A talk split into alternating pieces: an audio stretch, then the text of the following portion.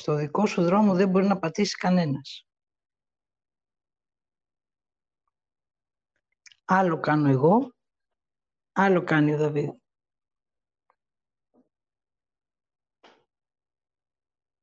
Άλλο δρόμο περπατάω εγώ, άλλο εκείνος.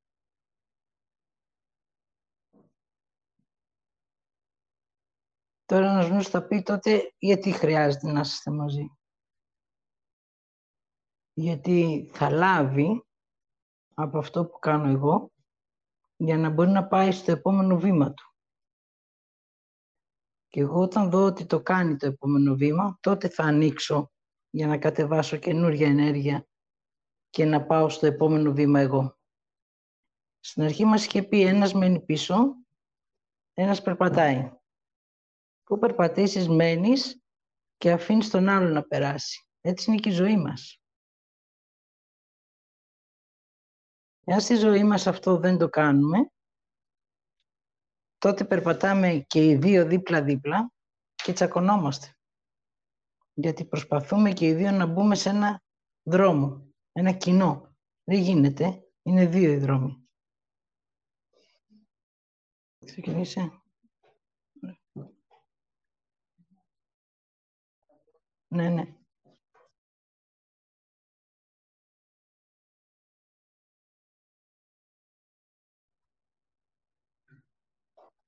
Η αποδοχή της ζωής είναι ό,τι έχουμε ζήσει. Και ό,τι έχουμε κρίνει. Για να μπορώ να χάσω το δρόμο μου, χρειάζεται να πάω στη σύγκριση.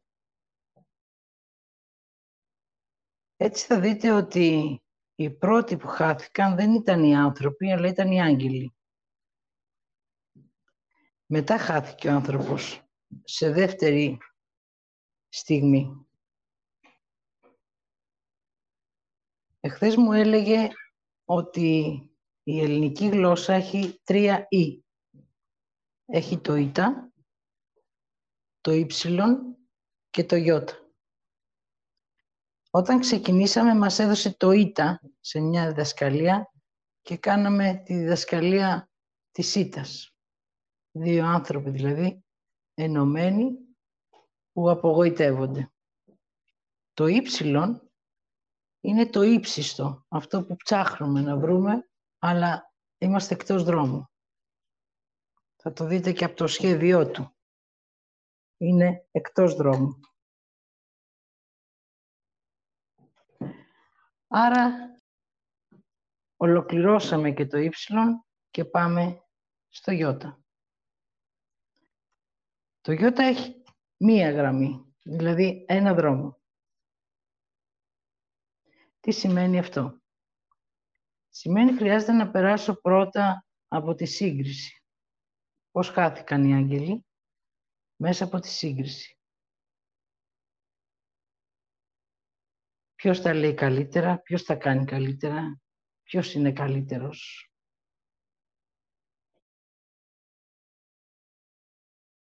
Εάν δω τη σύγκριση, τότε ξεκινάει ο δρόμος των συναισθημάτων. Άρα δεν είμαι στο ύψιλον, είμαι ακόμα στο Ι, δεν είμαι στο γιώτα, είμαι ακόμα στο ύψιλον.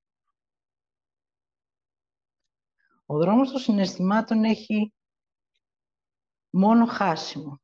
Δηλαδή δεν μπορείς να βρεις το δρόμο σου, γιατί εκείνη την ώρα που συγκρίνεις, κρίνεσαι κιόλας. Από ποιον? Όχι όμως από το Θεό. Από εσένα και από τους άλλους. Σας έχω πει ότι αυτό που κρίνετε τον εαυτό σας, αυτό θα σας κρίνουν. Δηλαδή αυτό φοβόσαστε και αυτό ακούτε. Αν αφήσεις δηλαδή την εσωτερική κρίση, τότε μπορείς να δεις όλα τα συναισθήματα. Στο δικό μου δρόμο χρειάστηκε να καθαρίσω τα συναισθήματα, πρώτα να τα ακούσω, να τα γράψω, να τα καθαρίσω για να μπορέσω να σας τα διδάξω. 2 χρόνια έκανα να καθαρίσω τη ζήλια μου. Όταν τελείωνε, λέω, Θεέ μου, οι άνθρωποι που φέρουν μέσα από τη ζήλια καίγονται. Εκεί βίωσα τη φωτιά. Άρα τη φωτιά που φοβάται ο άνθρωπος στην Άβυσσο είναι η ζήλια του.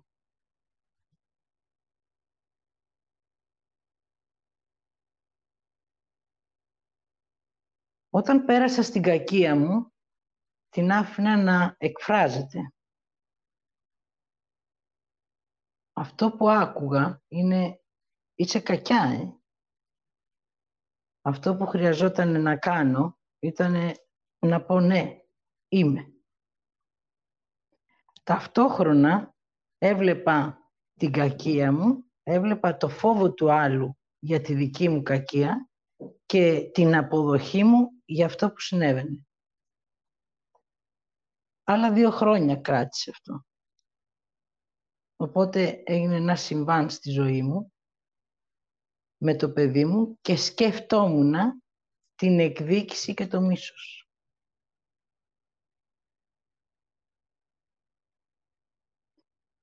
Όταν το έλεγα στο Θεό, του λέω, αυτό τι είναι? Μου λέει εκδίκηση. Και πώς μπορώ να βιώσω το μίσος? Μου λέει, τι έλεγες στα παιδιά σου όταν ήταν μικρά και κάναν σκανταλιές? Λέω, θα σας σκίσω σαν σαρδέλα. Το λέγει η μάνα μου αυτό. Και έτσι το πήρα κι εγώ. Αυτό μου λέει είναι μίσος. Μετά πήγα και είδα τι σημαίνει θα σε σκίσω σαν σαρδέλα. Το κάνουν στη Μυτιλήνη και τρόμαξα. Λέω, αυτό έλεγα εγώ στα παιδιά μου? Ναι, αυτό έλεγα. Μέσα από αυτό το δρόμο όμως μπόρεσα να δω το μίσος μου. Όταν το εξέφραζα, άλλοι κοροϊδεύανε. Τι, αυτό είναι μίσος? Ναι, γιατί για τον καθένα είναι διαφορετικό. Ανάλογα τα άλλα 3 συναισθήματα που έχω, σε ποιο βαθμό τα έχω φτάσει, αν είναι σε υπερθετικό βαθμό, τότε και το μίσος μου θα είναι υπερθετικό. Το μίσος είναι πράξη. Μπορεί να το έλεγα, αλλά δεν το έκανα. Γι' αυτό ο άλλος έλεγε, αυτό είναι το μίσος σου. Ο άλλος θα το έκανε. Δηλαδή θα σε χτύπαγε, θα σε κλώτσαγε, θα σε σκότωνε. Αυτό είναι το μίσος. Ναι, αλλά αυτό είναι ο δικός του δρόμος. Δεν είναι ο δικός μου.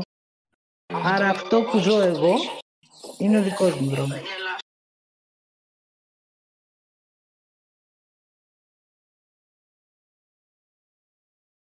Έτσι ο καθένας να δει το δρόμο του. Πάρτε λίγο χρόνο να δείτε τι νιώθετε όταν ζηλεύετε κάποιον, τι κακίες σκέφτεστε, γιατί πρώτα ξεκινάει από τη σκέψη κακία και μετά εκφράζεται. Όμως την ώρα που εκφράζεται, ο άνθρωπος δεν μπορεί να τη δει. Γιατί ήδη έχει θυμώσει και είναι τυφλός. Οπότε, δείτε το για να πάμε στο επόμενο βήμα.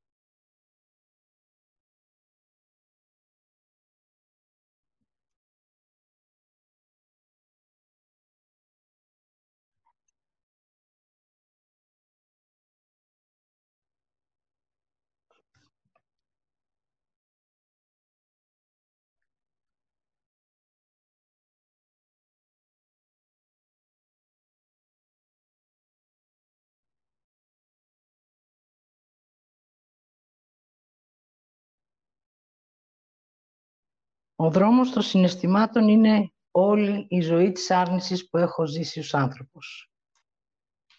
Και εγώ και εσείς. Τώρα όμως αυτό που χρειάζεται να κάνουμε είναι να πάμε στην αποδοχή.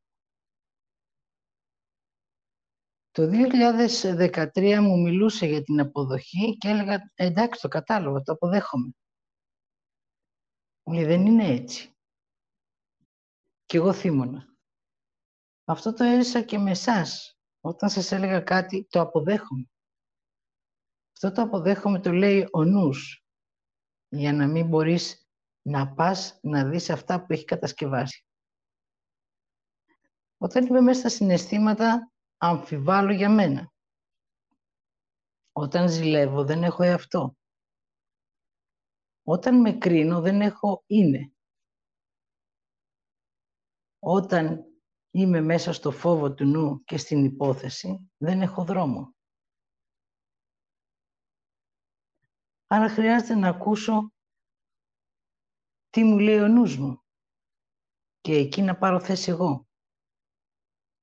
Αν όμως είμαι μέσα στα συναισθήματα, δεν μπορώ να πάρω θέση, γιατί με κατακλείζει ο φόβος του, ο φόβος της υπόθεσης. Μήπως γίνει αυτό? Αν όμως το εκφράσω, τότε δεν είναι μήπως, είναι εγώ θέλω αυτό, δες τι θες εσύ.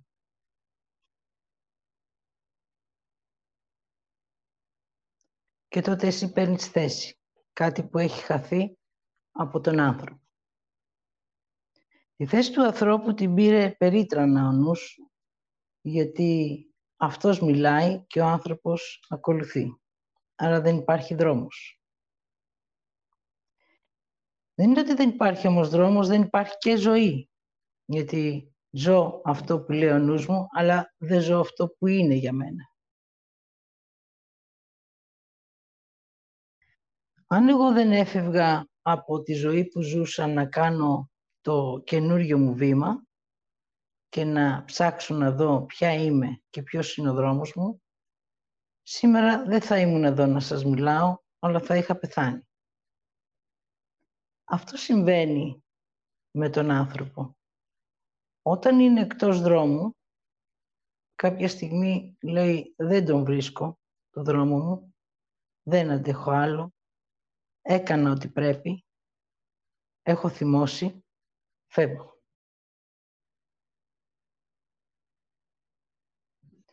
Και ο λόγος που θυμώνω είναι επειδή δεν εκφράζομαι. Αν εκφραστώ, τότε έχω τη δυνατότητα να ακούσω εμένα.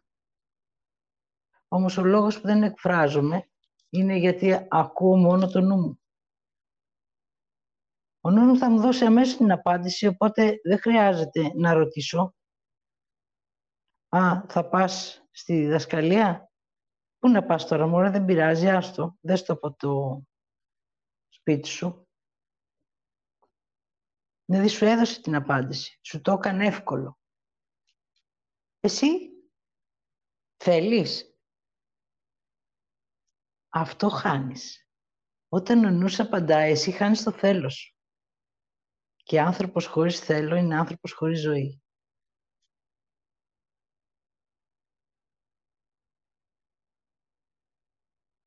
Τι έχω ζήσει? Έχω ζήσει μια ζωή που είχα μπροστά μου όλους τους άλλους. Άρα μέσα από τους άλλους καθόριζα τη δική μου ζωή. Ναι, αλλά έχοντας τους άλλους μπροστά μου δεν έχω δρόμο. Δεν μπορώ να περπατήσω, γιατί δεν υπάρχει ο δρόμος. Όπου και να πάω, θα είναι κάποιος άλλος μπροστά μου. Ακόμα και αν τους αφαιρέσω γιατί θύμωσα, θα έρθουν από την άλλη μεριά. Με τι? Με τη δικαιολογία. Ο νους βρίσκει πάντα τρόπο να μην βρεις το δρόμο σου. Η δικαιολογία σου παίρνει την ευθύνη. Δεν σε αφήνει να νιώσεις το ψέμα σου. Οπότε μετά μπαίνεις σε έναν άλλο παράδρομο που λέγεται δίκαιο και άδικο. Και αυτό συναισθήματα είναι. Γιατί το δίκαιο και το άδικο έχει πάντα έναν που φταίει, πάλι μπροστά μου είναι κάποιος, και ένας ο νους μου που έχει δίκαιο. Και εγώ που τρελαίνομαι, θυμώνω, δεν βλέπω και χάνομαι. Άρα πάλι δεν έχω δρόμο.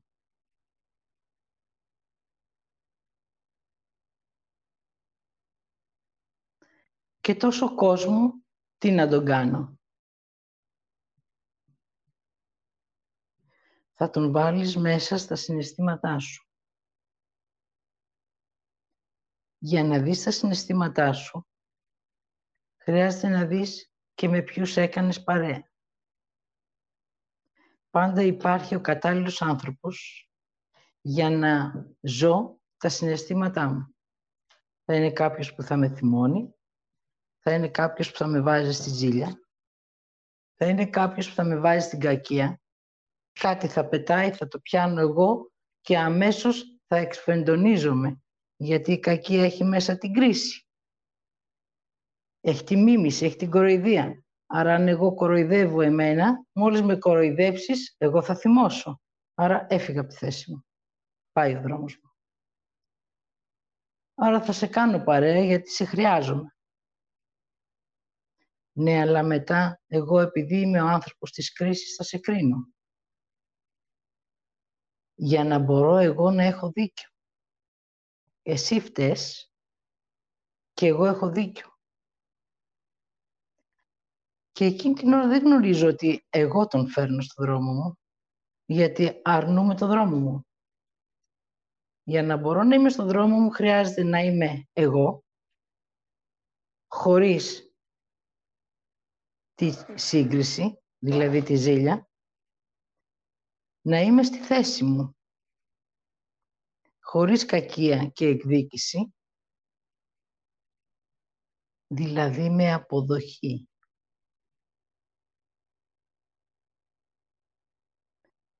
Και όταν θα συναντώ το μίσος και το θυμό, που είναι και τα δύο πράξεις, τότε μπορώ να τους πω ότι δεν σας χρειάζομαι και να πάω στο δρόμο μου. Το πρώτο που θα συναντήσω είναι το θαυμαστό, δηλαδή θα έρθει κάποιος να με θαυμάσει για αυτό που έχω κάνει. Τότε θα πάω πίσω στη μνήμη, γιατί η ζήλια έχει θαυμασμό. Άρα η μνήμη θα με οδηγήσει πάλι στη ζήλια. Τότε χρειάζεται να μείνω στη θέση μου. Και τότε ξεκινάει η θέση μας. Όποιος θα περνάει για να μου θυμίζει ό,τι έζησα, χρειάζεται να μένω στη θέση μου. Θα με θαυμάσει και εγώ χρειάζεται να πω εγώ τώρα τι θέλω. Να το θέλω. Αυτό θα με βάλει στη θέση μου. Προχθές είπα εγώ τώρα τι θέλω. Εγώ θα πάω στη Θεσσαλονίκη. Ο δικός μου δρόμος είναι να πάω να κάνω τη διδασκαλία το Σάββατο. Για να μην έρθω, θα έπρεπε εγώ να μην μπορώ να έρθω. Και τότε θα χρειαζόταν να βρω τρόπο για να έρθω. Και αν δεν υπήρχε τρόπος για να έρθω, τότε χρειαζόταν να δω τι έχω κάνει για να μην φτάσω σήμερα στη Θεσσαλονίκη να ανοίξω το δρόμο της ζωής. Γιατί σας έχω πει από το 2013 ότι η Θεσσαλονίκη είναι η μεγάλη πύλη όλης της Ευρώπης. Ό,τι κάνουμε εδώ περνάει σε όλη την Ευρώπη. Και ό,τι κάνω στην Κρήτη περνάει στις άλλες χώρες από κάτω. Άρα αυτό που μας έδωσε να ζήσουμε σήμερα είναι για τη Θεσσαλονίκη. Οπότε εγώ χρειαζόταν σήμερα στις 5 η ώρα να είμαι εδώ. Αυτή είναι η θέση μου. Άρα χρειάζεται να δω που είναι η θέση μου. Μπορεί να έκανα 20 δουλειές επειδή αρνιόμουν αυτό που ήμουν. Όταν όμως αυτό το δω, τότε κάθομαι στη θέση μου και περπατάω. Για να μείνω όμως στη θέση μου, κάθε φορά που θα έρχεται κάποιος ή κάτι να με οδηγήσει σε αυτό που έχω ζήσει, γιατί είναι γνωστό αυτό, το γνωρίζω καλύτερα από το δρόμο μου και τη θέση μου, Όταν θα με οδηγήσεις σε αυτό που έχω ζήσει, τότε εγώ χρειάζεται να βάζω εμένα. Εγώ τι θέλω να κάνω.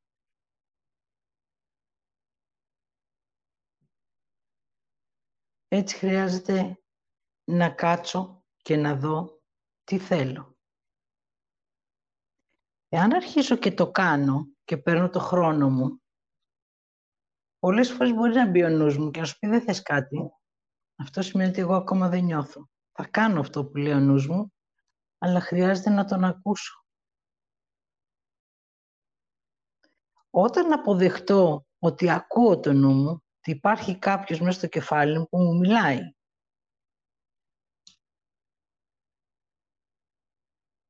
το έχω ζήσει εις διπλούν. Απ' τη μία μου μίλαγε ο νους μου και απ' την άλλη μου μίλαγε η Παναγία. Απ' τη μία μου μίλαγε ο νους μου και απ' την άλλη μου μίλαγε ο Θεός. Τώρα τι κάνω, έλεγα. Ποιο είναι το σωστό. Και τότε ο Θεός μου έδωσε τη λύση. Λέει αυτό που ακούσα από εδώ, έχει το δεν. Είναι η άρνηση. Αυτό που ακούς εδώ είναι αυτό που θέλεις και έχεις ανάγκη.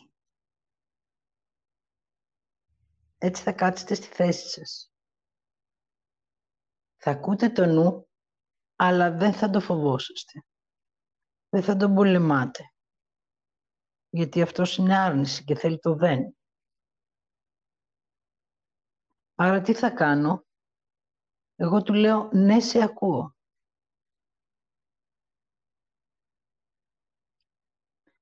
Και μετά πηγαίνω να ακούσω αυτό που είναι για μένα. Το που έχει μέσα το δικό μου θέλω, τη δική μου ανάγκη, τη δική μου θέση και το δικό μου δρόμο.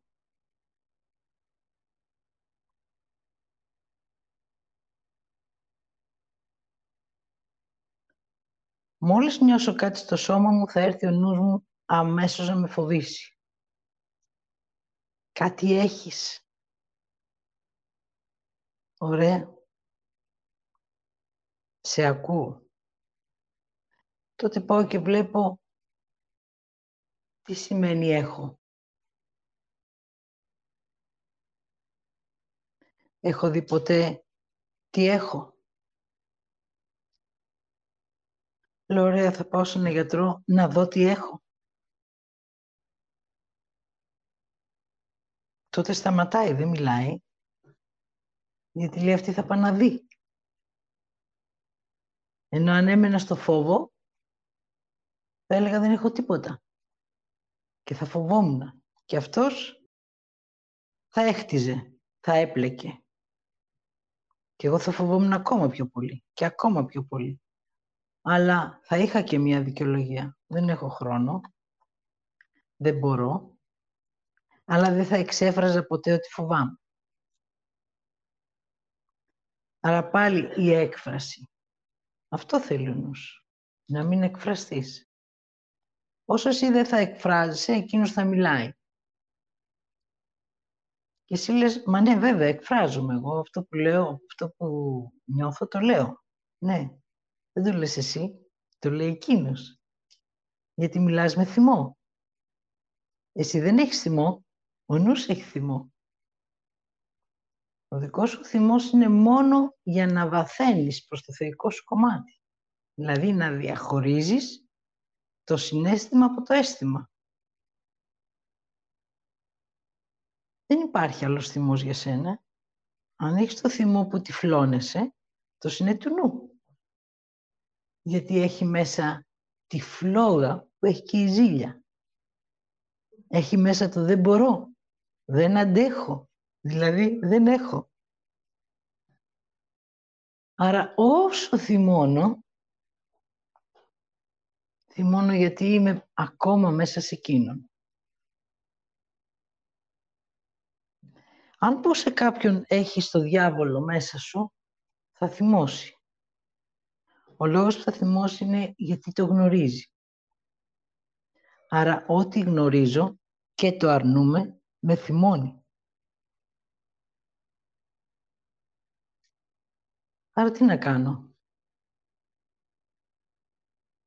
Να αποδεχτώ ότι έχω το νου, την άρνηση, τα συναισθήματα, το δαίμονα μέσα μου και όλους τους άλλους πάνω στον δρόμο μου.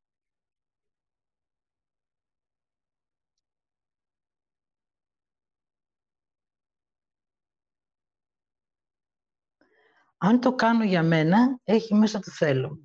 Αν το κάνω γιατί πρέπει, έχει κούραση. Έχει φόβο. Έχει θυμό.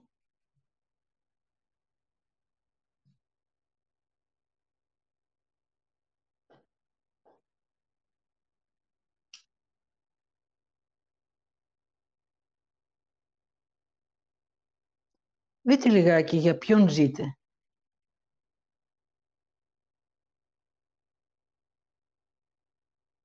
Ζω γιατί θέλω να ζήσω. Ζω γιατί ακόμα έχω υποχρεώσεις. Ζω γιατί με χρειάζονται οι άλλοι. Ζω γιατί φοβάμαι να πεθάνω.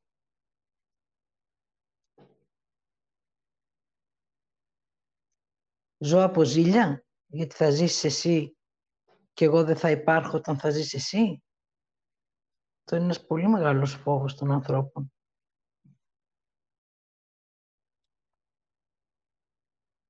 Για ποιο λόγο ζω? Αν δεν ζω για μένα, τότε δεν ζω. Δεν έχω δικό μου δρόμο, δεν έχω δική μου θέση. Τι σημαίνει να ζω?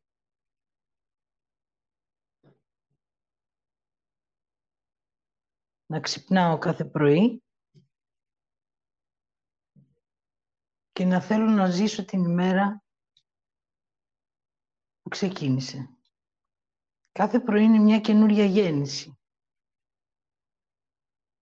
Κάθε στιγμή έχει κάτι να μου δώσει. Όλη μέρα έχει πράγματα να ζήσω, και καλά και κακά. Αν διαχωρίσω ότι εγώ θέλω να ζήσω μια όμορφη μέρα, τότε δεν ζω. Θέλω να ζήσω ό,τι έχει η μέρα να μου δώσει. Δείτε λιγάκι το έχω στη ζωή μας. Αν είναι έχω ή αν είναι δεν έχω.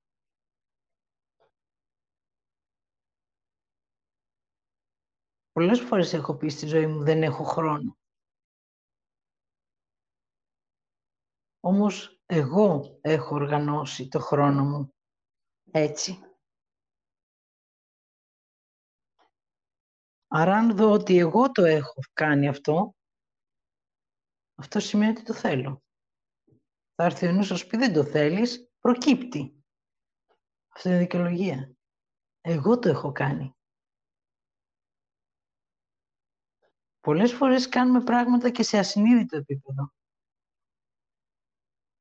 Ο λόγος είναι γιατί στο συνειδητό φοβάμαι.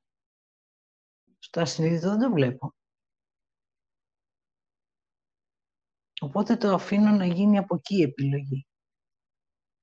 Αν όμως εκφραστώ, τότε θα γίνει συνειδητό. Εκεί δεν έχω φτάσει ούτε εγώ ακόμα.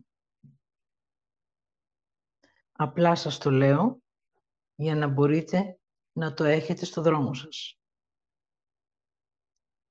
Το 2013 που ξεκίνησα, έκλαιγα συνέχεια. Ξεκίνησα τις θεραπείες, γιατί από το 8 ξεκίνησα να ψάχνω να βρω εμένα. Μου είπε την εξής φράση τότε.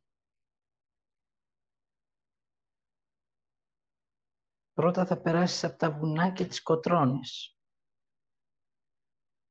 Μετά θα συναντήσεις χαλίκια. Θα πατάς και θα πονάς. Μετά θα συναντήσεις το χώμα. Εκεί χρειάζεται να αφήσεις ό,τι έζησες στα βουνά και στα χαλίκια. Θα περπατήσεις στο χώμα και θα αρχίσεις να νιώθεις εσένα και το χώμα. Μετά θα έρθει το γκαζόν. Εκεί που θα είσαι εσύ, η φύση και η γη. Τότε να γνωρίζεις ότι κοντεύεις να φτάσεις να σε συναντήσεις.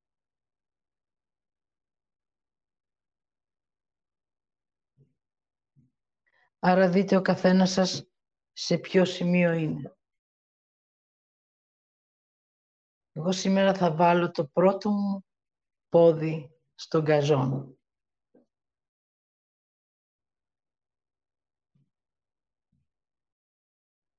Δεν ξέρω αν θα έπρεπε να έχω χαρά ή λύπη.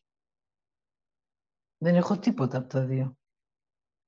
Και είπα δεν ξέρω γιατί αυτό το εκφράζει ο νους μου. Μου είπε χαίρεσαι. Όχι. Απλά περπατάω. Μα δεν έχει τίποτα εκεί, δεν έχει χαρά. Έχει. Μόλις πατήσω. Ακόμα δεν γνωρίζω. Πρώτα θα πατήσω, θα νιώσω και αυτό που θα νιώσω θα αναβλήσει και θα χαρώ. Δεν μπορώ να ξέρω πριν πατήσω, αν θα χαρώ. Άρα δείτε ότι ο νους μας πάει ένα βήμα μπροστά για να προπορευτεί εκείνος, για να μην νιώσω όταν θα πατήσω. Θα πω ότι πρέπει να χαρώ. Τόση διαδρομή έκανα. Θα βάλω και τη δικαιολογία. Τόσα χρόνια έριξα κλάμα, κούραση, φόβους, συναισθήματα. Ακούστε δικαιολογίες. Όλα αυτά είναι δικαιολογία. Και από δικαιολογίες πολλές. Ανά πάσα στιγμή. Δεν τις προλαβαίνω.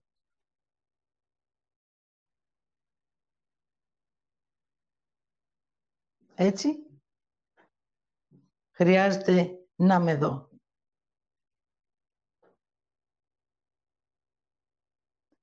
Υπάρχουν δύο τρόποι να πω για μένα. Ο ένας είναι από το νου μου και να πω βέβαια για μένα. Αυτός είναι ο νους. Θα δείτε ότι έχει μέσα θυμό. Όταν θα πω αυτό είναι για μένα, το νιώθω, δεν έχει τίποτα μέσα. Τότε αρχίζω και νιώθω το χτύπο της καρδιάς μου. Τότε είναι για μένα. Πάρε ανάσα μου έλεγε και πήγαινε εκεί που μπορείς. Τον πρώτο καιρό ούτε μέχρι εδώ δεν κατέβαινε. Ξανά, Χριστίνα, ανέπνευσε. Πάρε ζωή. Η ανάσα είναι ζωή.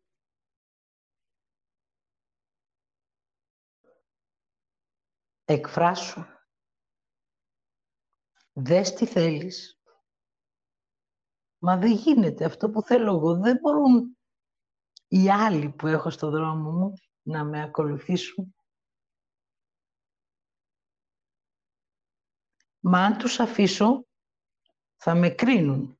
Ναι, αν τους κρίνεις, θα σε κρίνουν. Πολύ σοφά μου είπε μια φίλη μου, εκεί που πας, Χριστίνα, δεν μπορώ να σε ακολουθήσω. Είναι άλλος δρόμος για μένα. Τότε της είπα, έχεις δίκιο. Τώρα που το ξανακούω, λέω, έχεις σοφία. Αλλά τη λέξη σοφία δεν τη χρησιμοποιούμε. Το δίκιο και το άδικο το χρησιμοποιούμε. Γιατί αυτός είναι ο νους μας.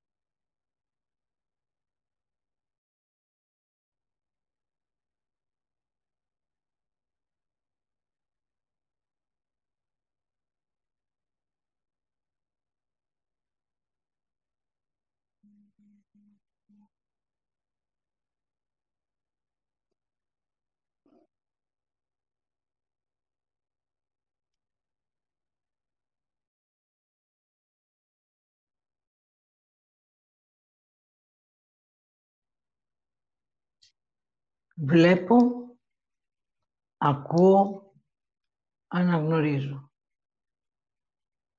Η δική μου διαδρομή ήταν να βλέπω εικόνες και συμβάντα πριν γίνουν. Μπορούσα να δω μια ψυχή να φεύγει. Μπορούσα να δω κάτι που θα συνέβαινε την επόμενη εβδομάδα.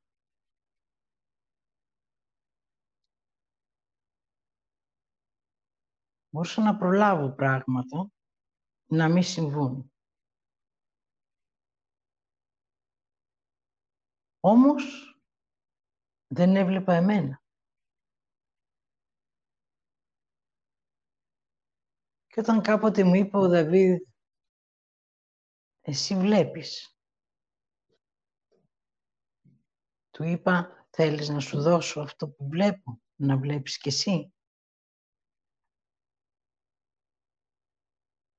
Εκείνος φοβήθηκε εκείνη την ώρα και μου λέει, όχι, όχι, όχι, αυτό είναι δικό σου. Για μένα ήταν πολύ εύκολο τότε. Γιατί δεν έβλεπα ότι ήταν για το δικό μου δρόμο. Έλεγα, ό,τι έχω πάρτο. Πάρτο εσύ. Το έχω κάνει πολλές φορές στη ζωή μου και με άλλα πράγματα. Πάρτο αυτό, πάρτο αυτό, πάρτο αυτό. Αυτό όμως είναι πηγαίο, είναι από μέσα μου. Δηλαδή αν πεις εκείνη ώρα, εγώ δεν θέλω να το πάρω. Εγώ δεν θα θυμώσω. Γιατί εγώ θέλω και σου το δίνω. Και εσύ θέλεις και το παίρνεις.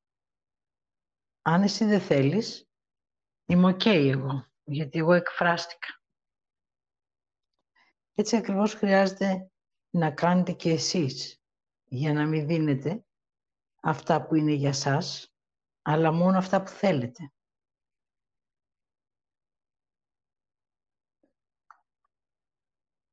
Την Παναγία δεν χρειαζόταν να την ακούσω, γιατί την έβλεπα και μου μίλαγε.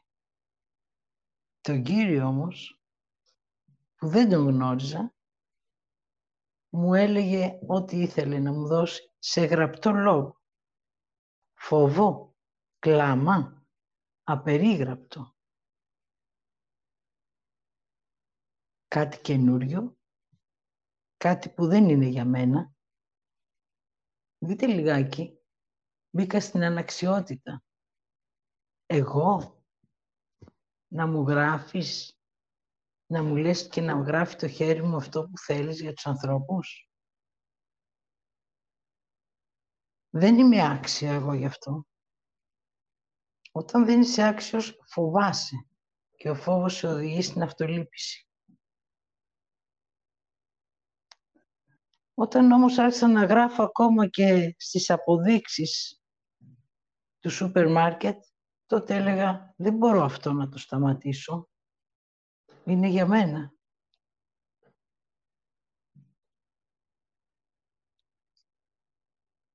Όταν το αποδέχτηκα, δεν το θαύμασα.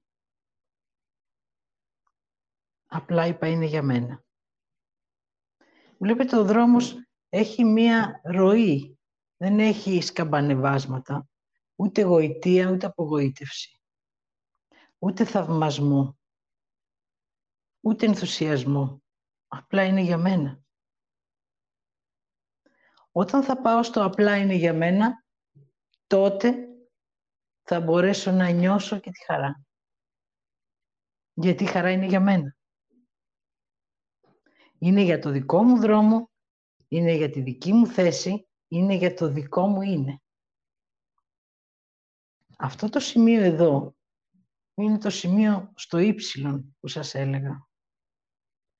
Απ' τη μία πλευρά είναι τα συναισθήματα και πας στο νου σου και από την άλλη πλευρά είναι τα αισθήματα και πας στη λογική σου και στη σοφία σου.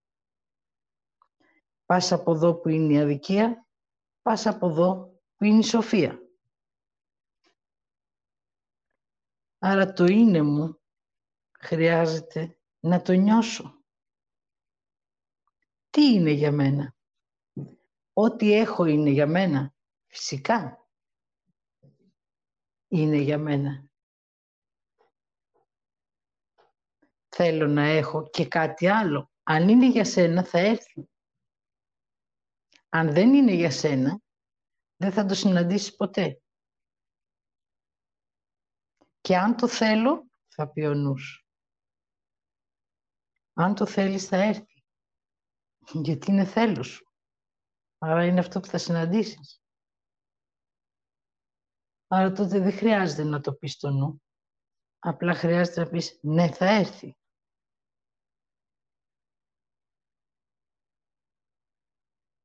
Μα λες εγώ το ζητάω, αλλά δεν έρχεται.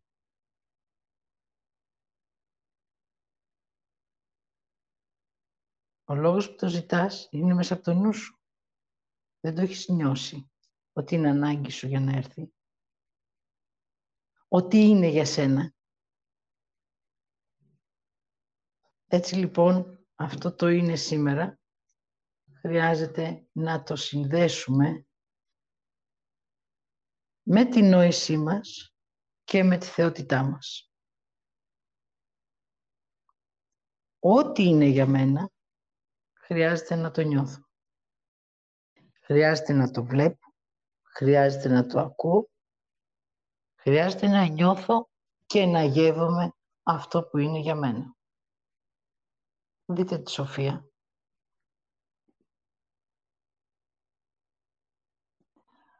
Άρα έτσι θα πάω στον δρόμο μου. Χρειάζεται να βλέπω, να ακούω και να νιώθω. Δηλαδή να αναγνωρίζω αυτό που είναι για μένα.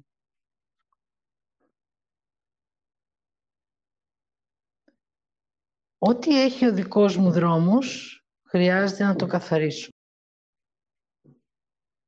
Εάν χρησιμοποιήσω την κρίση και την υπόθεση, απλά θα το προστατεύσω. Αν χρησιμοποιήσω εμένα, τότε χρειάζεται να δω ότι αυτό στο δρόμο μου χρειάζεται να φύγει. Έτσι πάμε στο αφήνω και λαμβάνω. Πρώτα βλέπεις ό,τι δεν είναι για σένα, το αφήνεις και φεύγει. Εάν δεν φεύγει, το διώχνεις. Δηλαδή το παίρνω, δηλαδή κάνω πράξη αυτό που θέλω. Γιατί το θέλω έχει μέσα πράξεις. Το παίρνω και το βγάζω από το δρόμο μου. Τότε ο δρόμος μου, που είναι για μένα, είναι καθαρός. Όσο πιο καθαρός νιώθεις μέσα σου, τόσο θα δεις γύρω σου ότι θα είναι λιγότεροι άνθρωποι. Δηλαδή, όσους είχες μαζέψει γύρω σου για τα συναισθήματα, τόσο αυτοί θα αρχίσουν να φεύγουν, γιατί εσύ δεν έχεις πλέον συναισθήματα. Όσο περπατάς και αναπτύσσεις τα αισθήματά σου, τόσο θα έρχονται άνθρωποι που θα έχουν αισθήματα και αισθήματα για εσένα. Δείτε λιγάκι τη διαφορά. Οι άλλοι τους υπηρετούσες με τα συναισθήματα. Τους έκριναν, ζήλευε ο ένας τον άλλον, θυμώνατε, κοροϊδεύατε ένας τον άλλον. Παίζατε το παιχνίδι του νου. Τώρα θα έρθουν άνθρωποι στη ζωή σου που θα είναι για τα αισθήματά σου. Θα σου λένε τι έχεις. Και τότε εσύ θα λες αν είσαι καλά ή δεν είσαι καλά. Άρα θα εκφράζεσαι. Ποιος είναι ο λόγος που θα εκφράζεσαι? Γιατί δεν θα σε κρίνει. Θα σε ακούσει. Είναι ο καινούριος τρόπος ζωής του ανθρώπου. Εσύ θα εκφράζεσαι. Εκείνος θα ακούει. Αν λες παραπάνω από όσα σηκώνει η λογική, τότε έχεις πάει στο νου σου και εκείνος θα φύγει. Γιατί εκείνος ακούει μόνο τη λογική. Άρα θα αρχίσω να εκφράζομαι και οι εκφράσεις μου θα είναι μικρές, όχι μεγάλες, μακρόσυρτες. Δεν θα περιγράφω, θα λέω αυτό που νιώθω, αυτό που είναι για μένα. Άρα αυτό το για μένα έχει πολλή ουσία για τον άνθρωπο. Χωρίς εσένα δεν υπάρχει δρόμος, δεν υπάρχει ζωή. Χωρίς το είναι σου δεν υπάρχουν αισθήματα. Χωρίς το θέλω σου δεν υπάρχει λογική. Και χωρίς την ενέργειά σου δεν υπάρχει αγάπη. Άρα χρειάζεται να είμαι στο δικό μου δρόμο.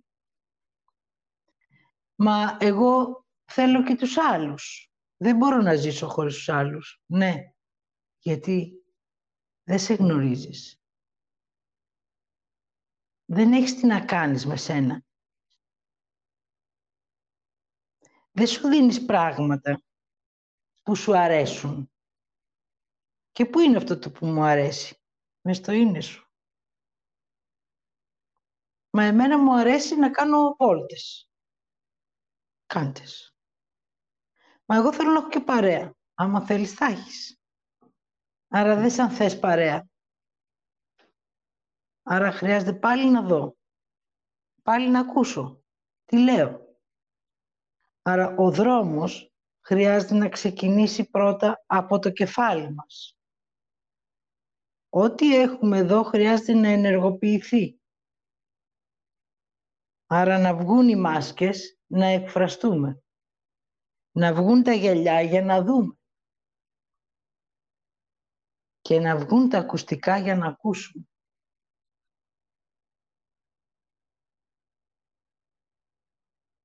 Για ποιο λόγο δεν ακούμε οι άνθρωποι?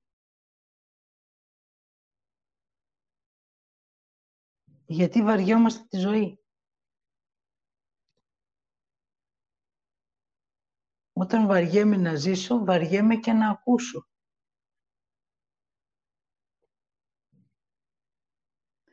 Όταν δεν βλέπω είναι γιατί δεν θέλω.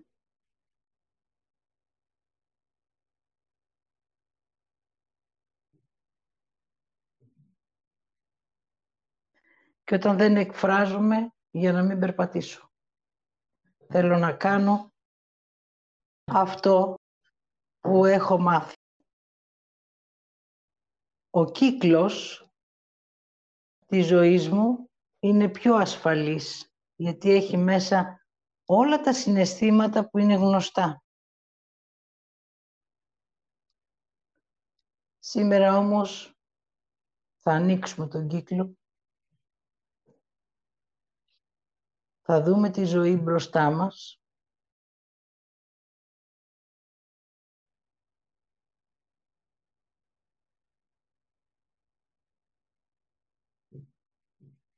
Με ό,τι έχουμε ζήσει.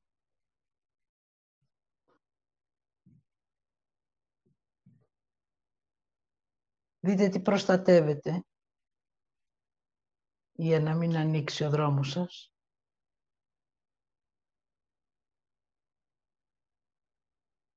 Δείτε σκουπίδια σκέψεων, υποθέσεων, προβολών, αντικατοπτρισμών,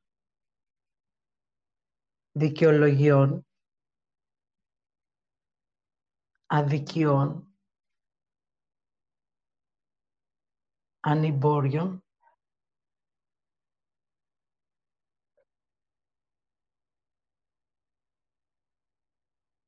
Και δείτε όλα αυτά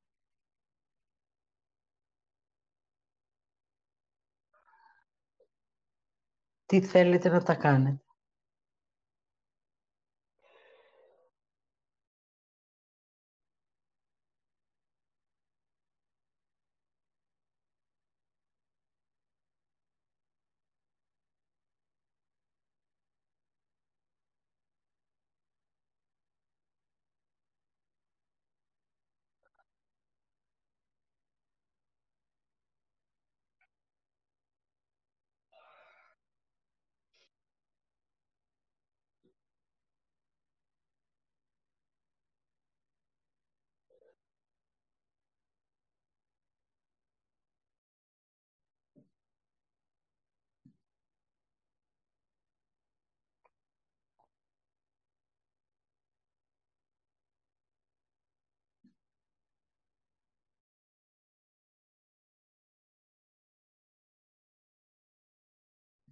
η γυναίκα έγινε δαίμονας για να μην λάβει θηλυκότητα. Ο άντρας έγινε εκδικητικός και αντιδραστικός για να μην είναι άνδρας. Ο άνθρωπος ζήτησε και έλαβε.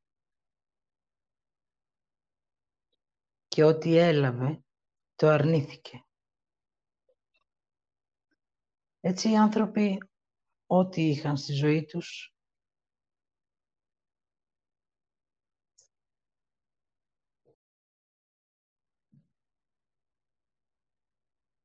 το κρίνανε και το αρνιόντουσαν. Έτσι το έχω μπήκε στη φυλακή και ο άνθρωπος έγινε ανίκανος.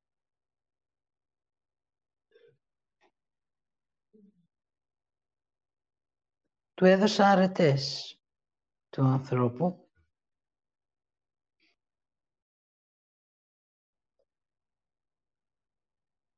και εκείνος μπήκε στην προσπάθεια. Τότε οι αρετές κλειδώθηκαν σε μία κασέλα φόβου. Τότε ο άνθρωπος προσπαθεί να δείξει πόσο αρκετός είναι.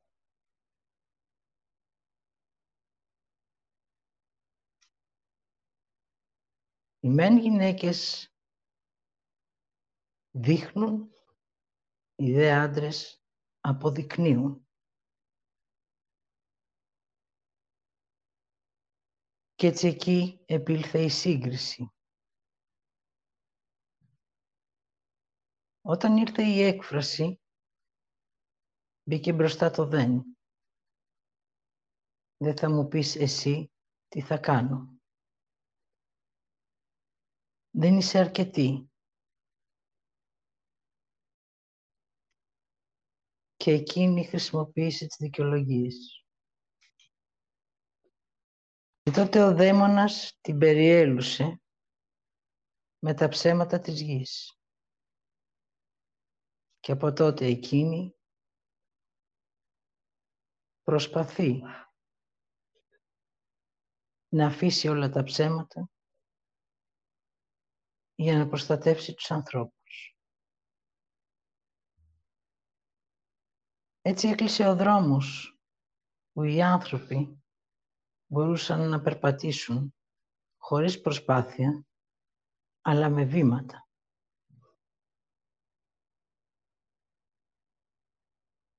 Και τότε είπα,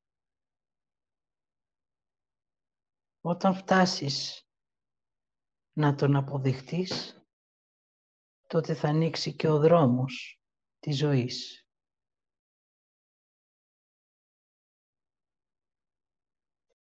Και εκείνη είπε, εγώ θυμώνω. Και εγώ της είπα, είσαι τυφλή. Και τότε εκείνη είπε μια δικαιολογία. Και ο Θεός είπε, έπαψες να ακούς.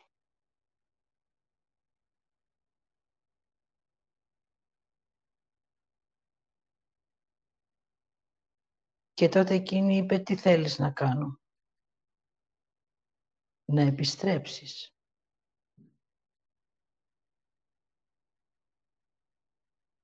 Και τότε εκείνη είπε, δεν μπορώ να τον αφήσω. Δεν θα κάνει τίποτα.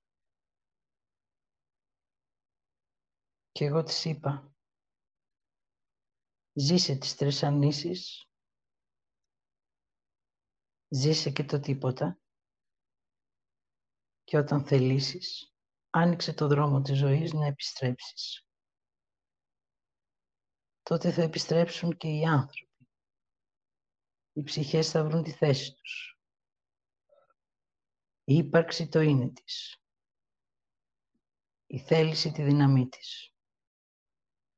Και το θέλω θα γίνει δρόμους και πράξεις των ανθρώπων.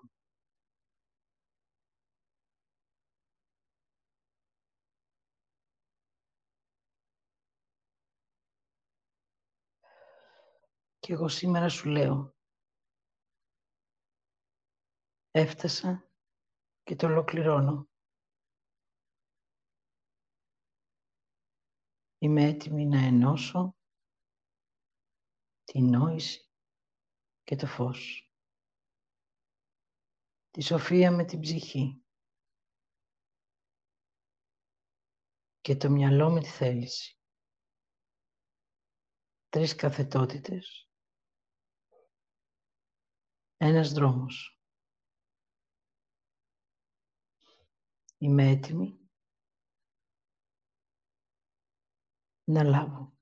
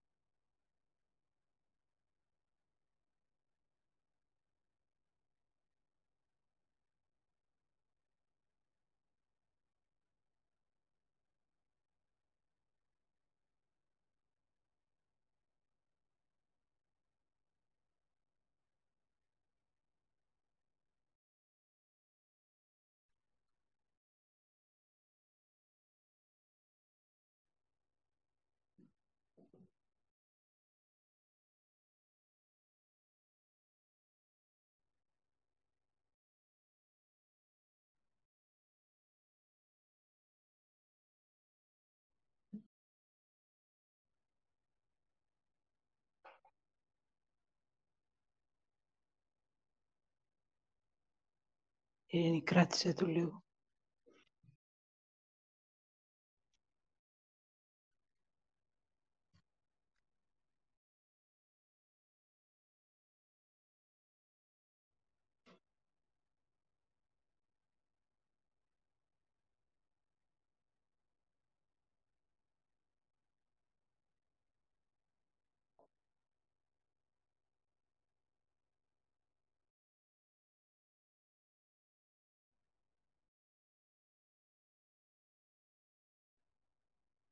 Ήρθε η ώρα να σε εμπιστευτώ.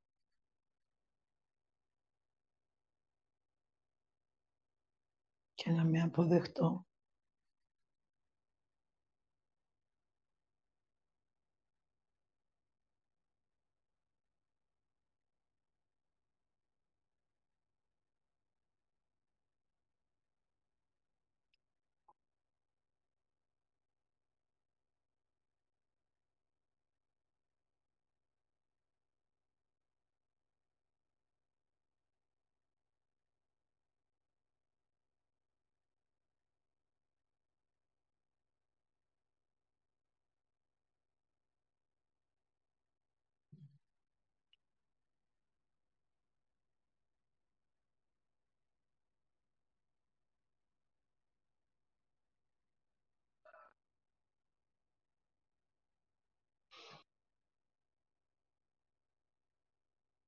Η ώρα της επιστροφής, Χριστίνα,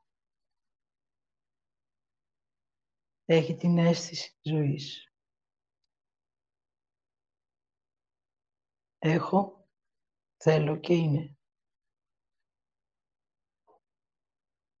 3 διαδρομές, ένας δρόμος.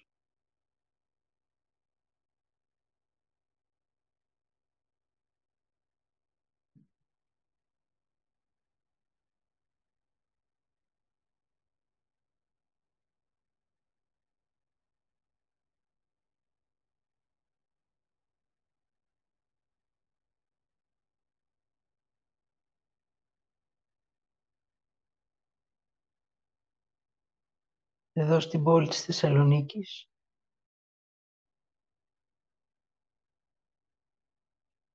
Αφήνω τα συναισθήματά μου.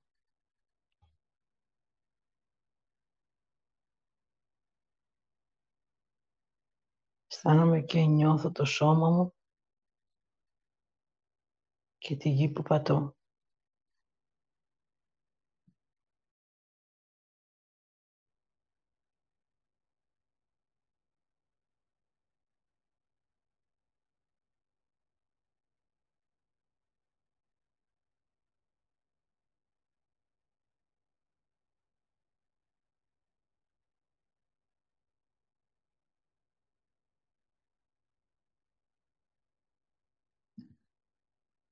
Είμαι έτοιμη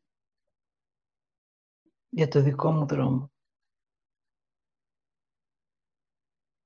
Ο δρόμος της ζωής.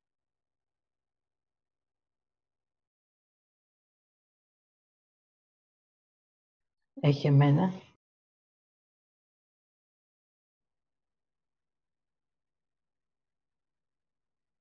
Ό,τι είναι για μένα. Και ό,τι θέλω. Το ανοίγω και για τους ανθρώπους. Αυτοί που θέλουν να αφήσουν, να κάνουν πράξη το θέλω τους και να έχουν ό,τι είναι για το δικό τους δρόμο.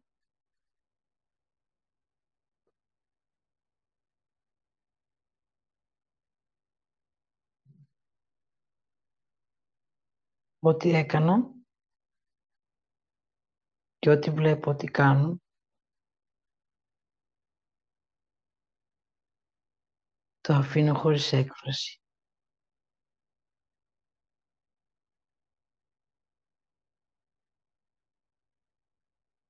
Ό,τι κάνω και ό,τι βλέπω ότι κάνω,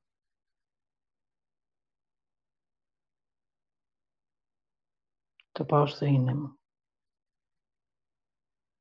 Έτσι ότι είναι για μένα, θέλω να το ζήσω.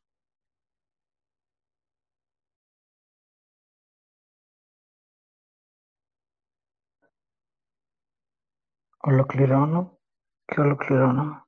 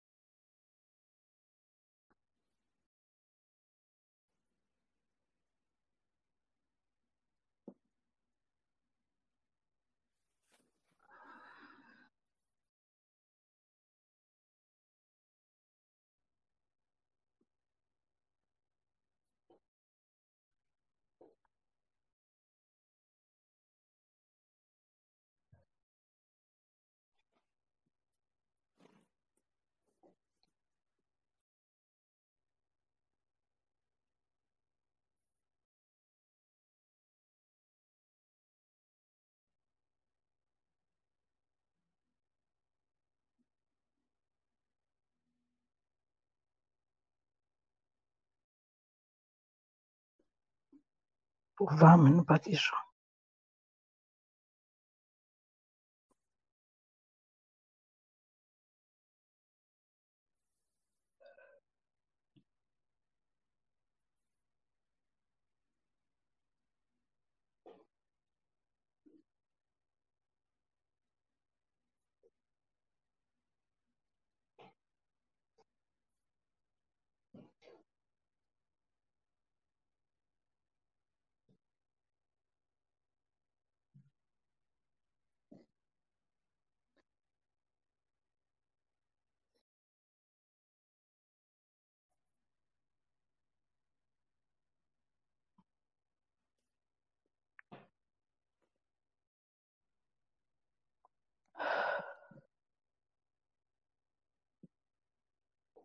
Ο δρόμος της ζωής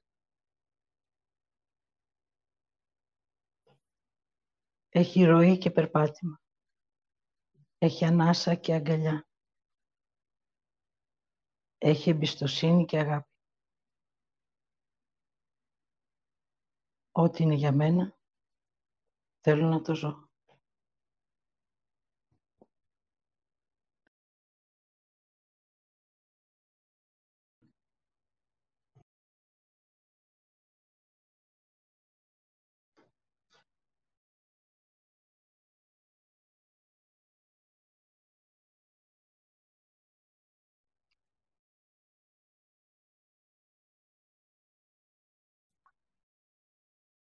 Η τάση είναι να πάω πίσω, που έχει το στήριγμα στα γνωστά. Αυτό που χρειάζεται να επιτρέψω είναι λίγο χρόνο ακόμα για να νιώσω το καινούριο μου πάτημα. Ό,τι σας περιγράφω, αυτό θα ζείτε. Όταν σηκώνεις το ένα πόδι, χρειάζεται να νιώσεις τη δύναμή σου. Έτσι εγώ ξεκίνησα με το πόδι της θέλησης. Η θέλησή μου ήταν δυνατή και πάτησα. Όμως την ώρα που σήκωσα το πόδι της ψυχής, εκεί φοβήθηκα.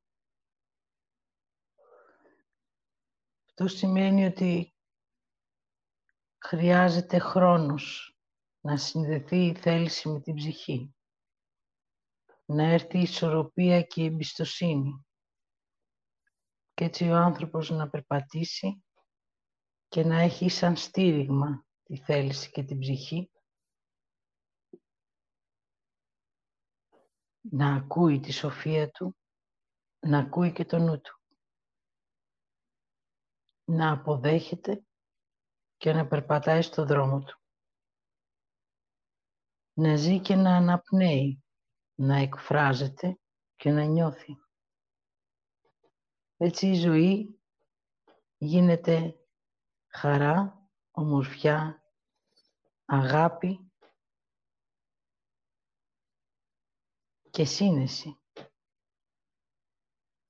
Τότε ο άνθρωπος ευδοκιμεί, πάβει να δοκιμάζεται. Και όταν ο άνθρωπος ευδοκιμεί, αναπτύσσεται και δημιουργεί. Θέλει και έχει για αυτόν και για τον δρόμο του. Έτσι κάθε ένας που θα γεμίζει, θα γεμίζει και η γη. Και έτσι η γη θα βλαστήσει και θα ανθίσει.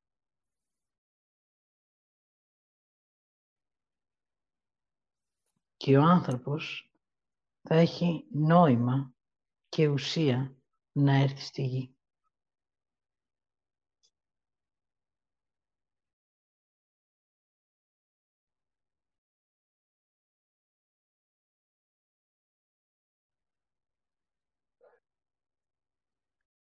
Εγώ η Μανουηλίδου Χριστίνα. Σήμερα στη Θεσσαλονίκη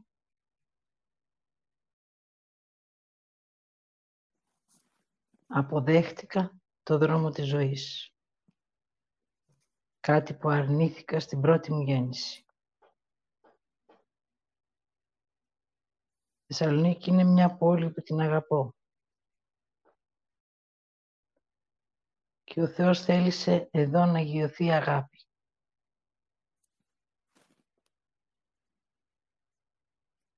Και εγώ ανοίγω τον δρόμο του ανθρώπου να ζήσει, να λάβουν τα πέρατα της γης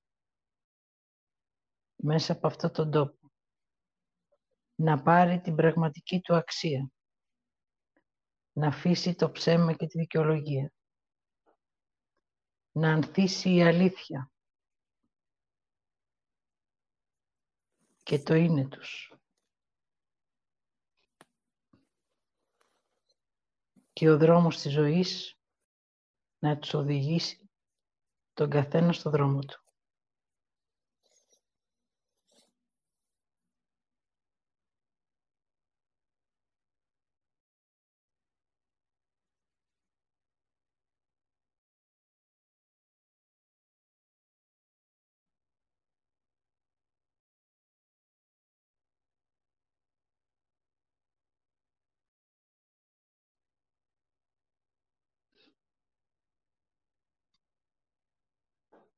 Θα ολοκληρώσω και το αστέρι μου.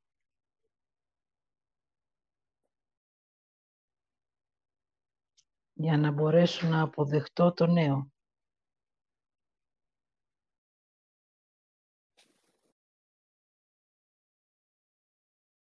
Στο όνομα του Θεού, του Δημιουργού.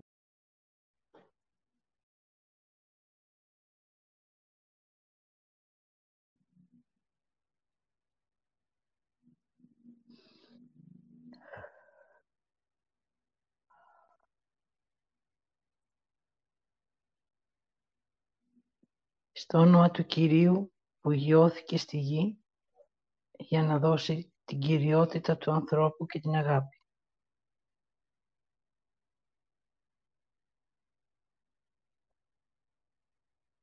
Στο όνομα του πρώτου ανθρώπου, Αδάμ και τώρα Δαβίδ.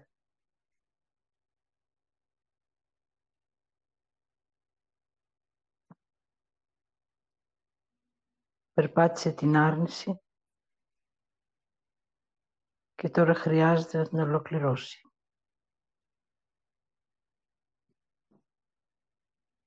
Στο όνομα της Χριστίνας, του Άγγελου του Θεού, η οδηγήτρια των ψυχών, αρνήθηκε την επιστροφή της και έμεινε στη γη για τον άνθρωπο. Τώρα ανοίγω το δρόμο να επιστρέψουν οι ψυχές, να δυναμώσουν οι άνθρωποι και να ευδοκιμήσουν στο δρόμο της ζωής. Στο όνομα του Ιάσονα και του Αγίου Πνεύματος.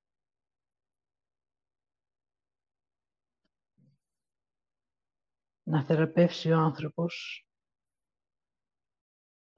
τα συναισθήματα, να αποδεχτεί την ψυχή του και να συναντήσει το πνεύμα του.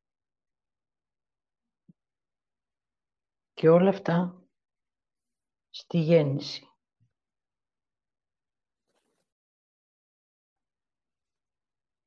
Τώρα, Θεέ μου, βλέπω για ποιο λόγο γιώνεις το εξάρτημα.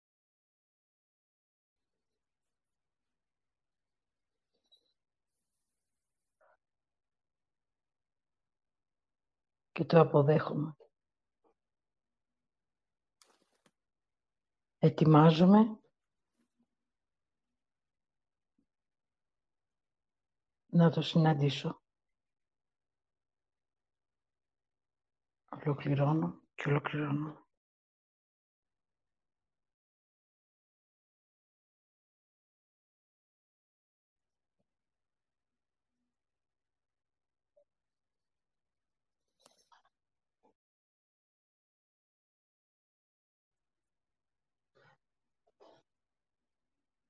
Θέλω να πάρετε λίγο επαφή με το σώμα σας, μέχρι να ολοκληρωθεί η ενέργεια.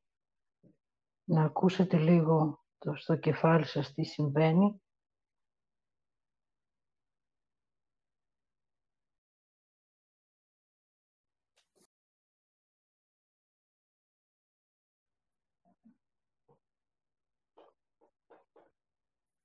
Για να ολοκληρωθεί η διαδικασία.